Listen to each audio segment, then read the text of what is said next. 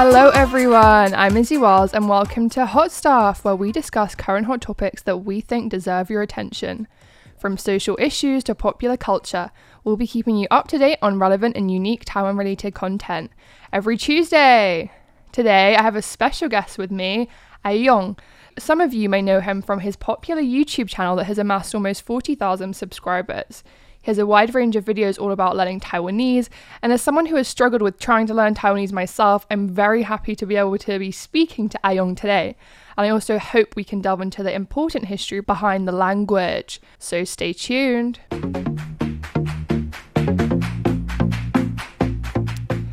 Welcome, A'ióng. Thanks for joining me today. Yeah, thanks for having me.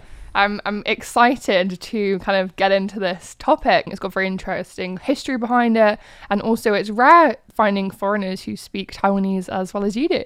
yeah, there's uh, there's not too many. There's a few, but not too many. Yeah. So how did you get into learning Taiwanese in the first place? Uh, yeah, so I, I first came to Taiwan in 08, and I learned I learned Mandarin. I spent a few years learning Mandarin, and I was in Taipei at the time. And then uh, I moved to Kaohsiung, or Guhyang in Taiwanese and um, I noticed that a lot more people were speaking Taiwanese down there. Right. So I figured like, hey, I might as well learn. I like languages, Uh-huh. so I figured I'll you know I'll give it a go, and uh, I started looking around for resources, for books, teachers, etc. And I couldn't find basically anything. There was almost no material for learning Taiwanese, and so I kind of took it on myself as like a challenge. Like, okay, I'm going to figure out how to do this. Uh, and the more I sort of got into it, the more I realized like, okay, they actually they actually need people to create stuff for this because there isn't anything. Yeah. And so, um, yeah, I started up. Uh, I started doing some videos qu- quite a while ago already now, but uh, I did a, I did a small series of like ten YouTube videos. This is I don't know maybe maybe five years ago already or more, and uh, I just a small series to start with, and I wasn't planning on doing it long term, but I got so much feedback over the next few years just from those few videos that uh, I decided to to do more. Amazing. I think that's something that I've really struggled with when I was I took a term when I was studying Mandarin. I took a term um, at the school that I was studying at, and it was, it was this it was a thing of like the resources. There's really they're few and far between, and so I did actually come across your videos, which were really useful. But it's it's a shame. I found that the way that it's taught as such is really not very simple.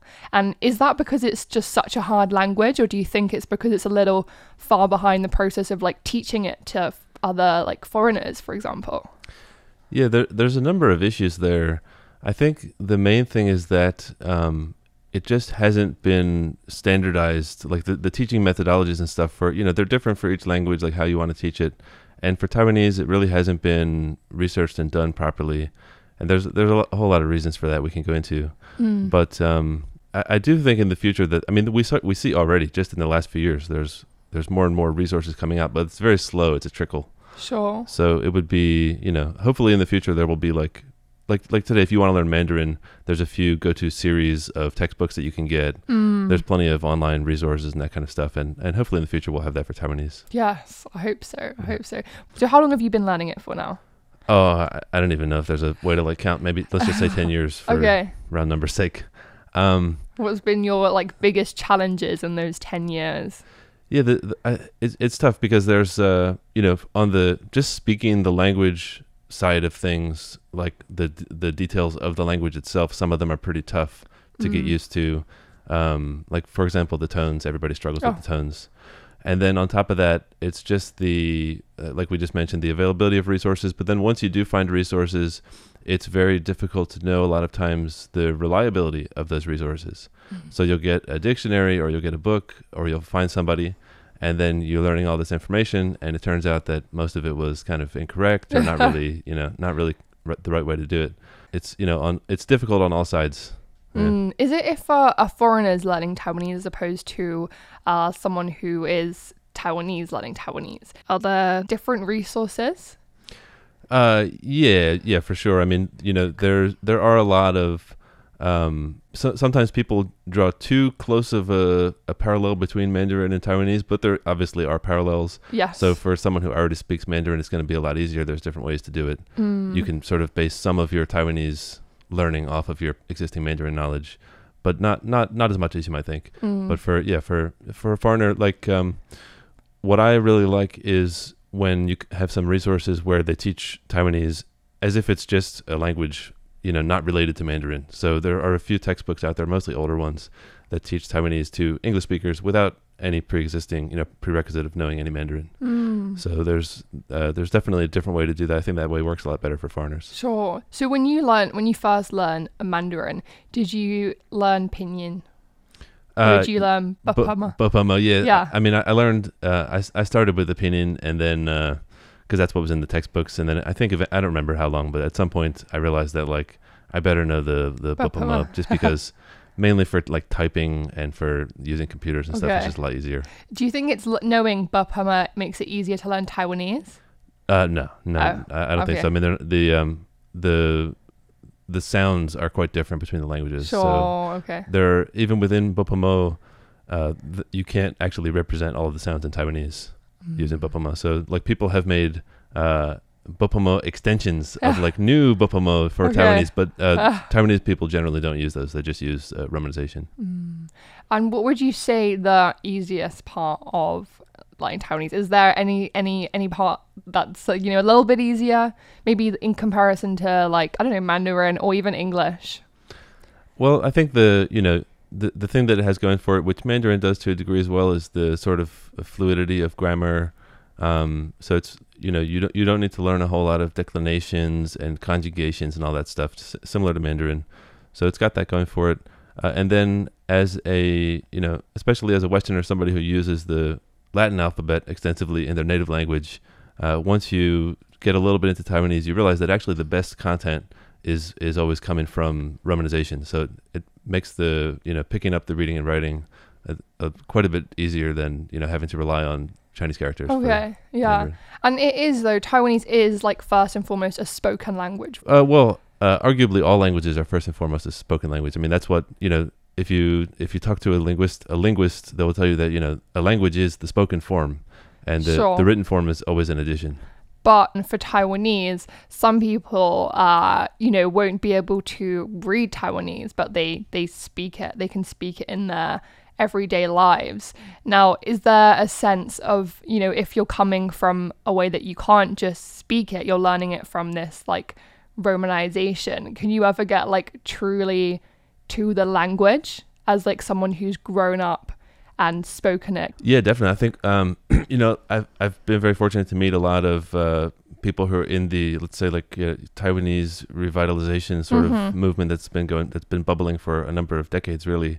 Um, and a lot of them have had the sort of experience they've they've told me about, you know, where it's like they they're a native speaker of Taiwanese, they prefer to speak Taiwanese, they learn Mandarin at school, and they've only used it at school, and maybe even today in their day to day life, they use Taiwanese almost all the time. And then once they uh, learn that hey, Taiwanese actually has a, a, a writing system, and you know they they spend the time to learn it, and they s Hmm. pick up some books and stuff, and they feel like wow, I can actually express myself now. Okay. Whereas they they never felt able to really express themselves with Mandarin. Oh, interesting. So, do you think it is a language that does need to be able to have that element of being able to write it down? Oh, absolutely. I mean, um, this is one of the so if if you look at like uh, how languages go extinct, and you look at the criteria for like what constitutes an endangered language, you know, or one that's uh, in danger of disappearing, because it's it's a generational thing, right? If it's only spoken, then you know maybe today we have grandparents speaking to younger generation, young kids. But if they don't speak Taiwanese to their kids, then it's gone. It just takes a few generations. And so one of the criteria that you know any um, language researcher would tell you is that you have to have a written language. It has to be very robust and widely used. Uh, otherwise, your language will go extinct. So, how do you, if you're, for example, my boyfriend, he speaks Taiwanese, but when I was learning it, I was like, can you help me with these books? And he was like, I do not understand what that says. Like, can, I, I can look at the characters and help you there, but I do not understand this, like, uh, romanization Yeah. of the language. So, how would he go about learning the? Is that just a process that he has to sit down and learn it?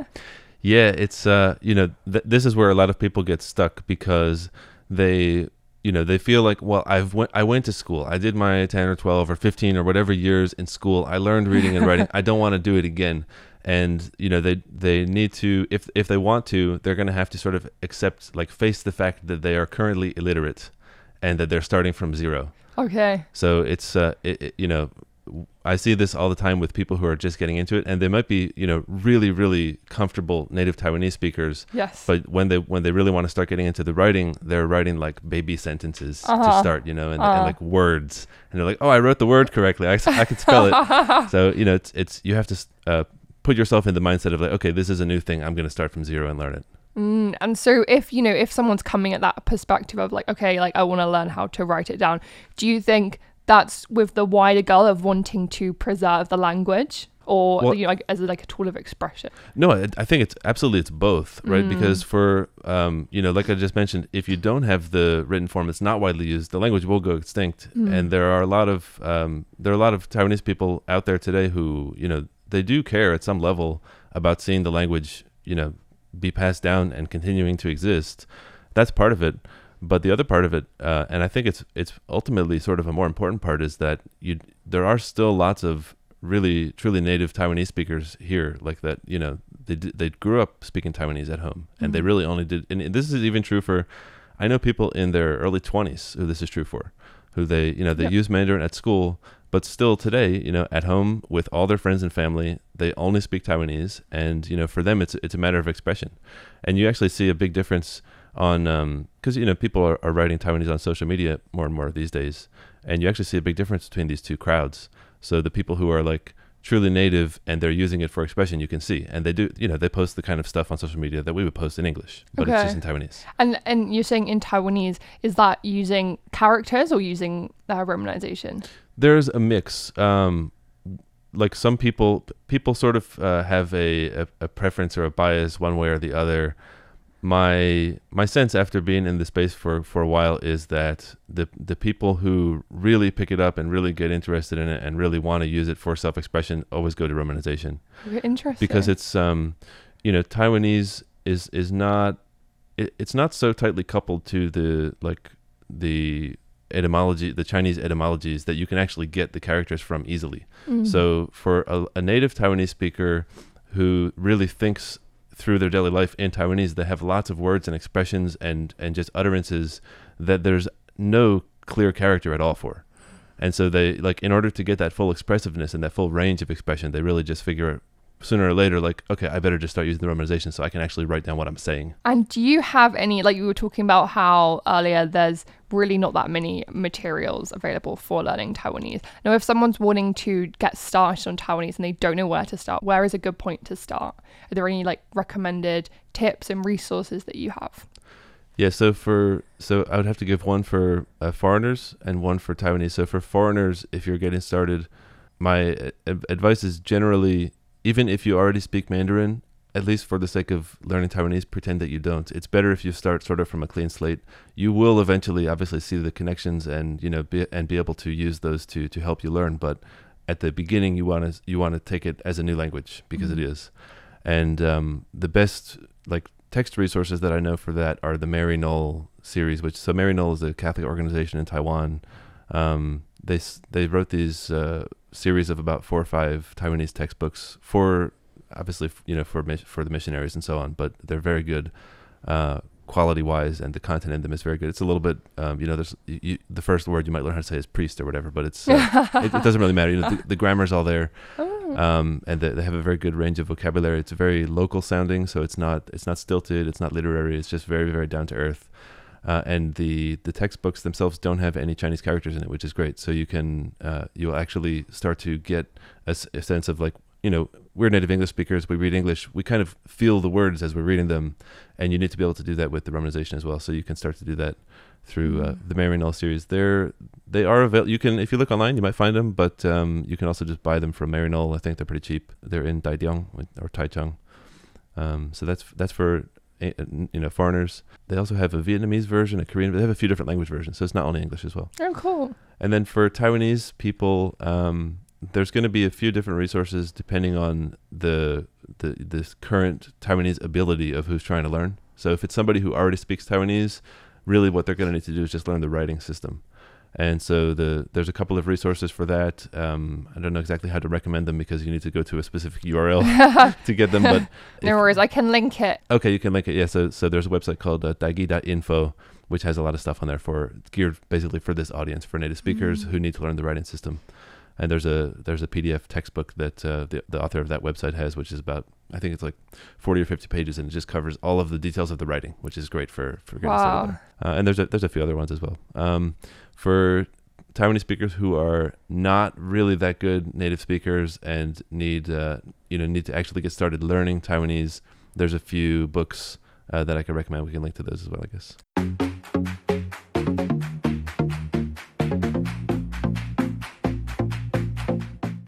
And I'm also interested in the kind of geographical variations of Taiwanese. As far as I know, there's a difference between maybe the in the south and in the north of how you know certain phrases, certain um, accents as such. Would you be able to like share some more insights into that? Yeah, so there there are a lot of accents. You know, like any language has a lot of accents. Mm. Um, English has I don't know a thousand accents or something, and so there there are many many accents of Taiwanese, and they sort of um, they're often misunderstood. They they're often misunderstood as either uh, you know there's a north accent and a south accent, which is not really correct. Like it's broadly speaking, you can kind of do that, but it doesn't doesn't really work when you get to an individual speaker. Uh, and then there's another sort of mischaracterization that like okay this uh, this accent came from a particular city in China and this accent came from a different particular city in China, which also doesn't really work because they've been here for a long time. So you know th- they've all mixed already and they have their own uh, unique sort of local regional accents in Taiwan. Um, so sort of it's it's sort of hard to paint with broad strokes and say what the accents are, but the sort of more typical ones that you would see are north, south, coastal, um, central. Like Taijiang has a sort of uh, accent of itself. Uh, Gilan or Ilan has a has an accent sort of unto itself. Um, that yeah, it's a it's a little bit hard to to specify. And Mm. ev- even within let's say south, uh, there are some very notable distinctions, especially for learners between even let's say uh, Dailam, which is Tainan, and Gohyang, which is Kaohsiung. So there's even some distinctions there that if you're a learner, you'll say like, wait a minute, I thought this was a southern accent, but you said you said X Y Z, and the other guy said you know ABC, and I couldn't understand it. Um, So it comes down to like specific like cities as well. it comes down to specific cities. It's, uh, you know, I've often wondered, and this is sort of speculation on my part, because my sense is that uh, Taiwanese has been, uh, you know, not really written, especially not in romanization, at a very um, broad social level, right? It's been very limited. And so my, my, my suspicion is that sort of local groups or communities or even families sort of came up with their own way of saying a thing oh, okay. and sort of that transmitted down into the into the area. Now, where would you say your kind of like pronunciation or accent falls as such? Have you ever had feedback on that? Yeah, so the um Southern? Uh yeah, it's it's it's definitely southern. It's it's in, in I would say it's almost in line with the Gohyang or uh technically it would be like the Gebing accent, so it's like Kaohsiung and, and Pingdong sort of are combined Okay. into one accent. Um but my accent in particular is a little bit more literary because I've picked up most of my Taiwanese from reading. And Mm. I've, I have gotten a lot of feedback from people that like your accent is very good. Uh, it sounds like you're very smart when you speak Taiwanese. And I'm like, well, it's because I'm like re- I'm reading it, so like I get the you know I get the sounds really accurately because I'm reading it. Right. So I'm okay. not I'm not slurring my words and mis dropping endings and stuff, right? because I'm Oh. not a native speaker. Native speakers do that kind of stuff. Yeah, okay. And have you ever had any funny reactions from uh, Taiwanese people when they're like they're really surprised that you speak like such good Taiwanese? Oh yeah, I mean I get all, all kinds of reactions. oh, every day. uh, I mean, you know, in my in my day to day life, like the people I speak with mostly know that I speak Right. Chinese, so it's not a- not not a big deal. It would be you know the when I'm out somewhere and Sure. say something, and then I get a get a funny look or a funny question or like I, I had one time. Uh, sometimes they're very very strange. Like uh, one time I went into a 7-Eleven and just ordered a coffee, which is like jipoy jipoy kapi, right? Like a coffee, please, or something. And the uh, the clerk behind the counter says like she looks at me like real seriously, studied me for a second. She says like. I don't speak English. I'm like, okay, but I, I just ordered it from you in Taiwanese, and the, the guy, the other clerk standing next to her, he looks over at her and says like, in Taiwanese, or he says like, he ordered it in Taiwanese. Like, what are you talking about English? That's funny. Yeah. Oh, you know, I've had experiences like that, but with Mandarin. yeah, and uh, like I know, you know, some some uh, foreign language speakers they have a very thick accent. They might know the language well, but they can have a very thick accent. It can be hard to understand for somebody who's not used to that accent. Yes. So I get that, but like I, I also know that my accent is pretty good and my pronunciation is pretty clear. So like I know I'm understandable because I can, I've had so many conversations about Yeah. it. And what would you say you speak more? uh, Mandarin or Taiwanese in your day to day life? Uh, no, definitely, definitely Taiwanese more than Mandarin, but probably Mm. still English the most. I mean, I you know just for Right. work and stuff, I Okay. I have to do most of the English, but um, I I do try to minimize my like Mandarin usage.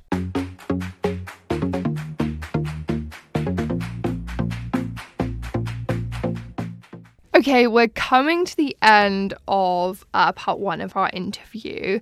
So I wanted to ask you can you teach us any Taiwanese slang that's not rude? Uh, Taiwanese slang that's not rude. non existent? yeah, probably probably not. It's all pretty vulgar. What about. What about sui? Is that oh, sui. Yeah, is that Taiwanese? yeah, sui is Taiwanese. Yeah. just means beautiful or Right. like, or like you know. Okay, Oh, I've aw- had that. awesome. Yeah. Yeah. You say awesome. You say oh, sweet. uh.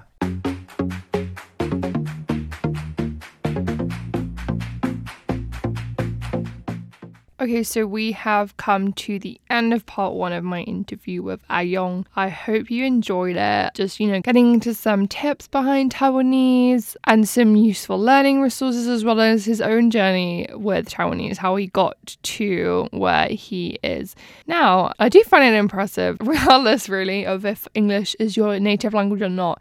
It is hard. The tones are really what gets me. Although um preparing for this interview and things, I have felt inspired to get back into learning Taiwanese. I do hear it a lot around Taipei even. And I know everyone says that oh in, in, in the south you hear it a lot more, but you know, even in Taipei, like a lot of people speak it. And especially older generations. And it's just something I think that I would really like to be able to do. So we will see how that goes. I will keep you all updated. Yeah, and it's it is actually interesting because I've had some people actually in the past say, "Oh yeah, you don't really hear much Taiwanese in Taipei," you know, and that is definitely true to some extent.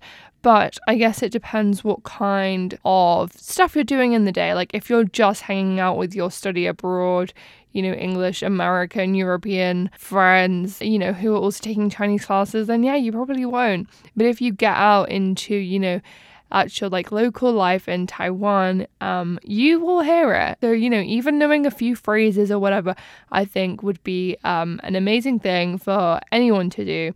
If anyone has shared some similar challenges, let me know. And also check out A'ióng's tips for resources. I've linked them all below in the interview description. So go and check them out. Let me know how you get on. And I will also take a look. So thanks everyone for listening. And I will see you all next week with part two. And part two is a very interesting and important listen. We're going to be talking about the very complicated and sensitive history behind Taiwanese um, in Taiwan. So definitely tune into that. Bye, everyone. Thanks for listening.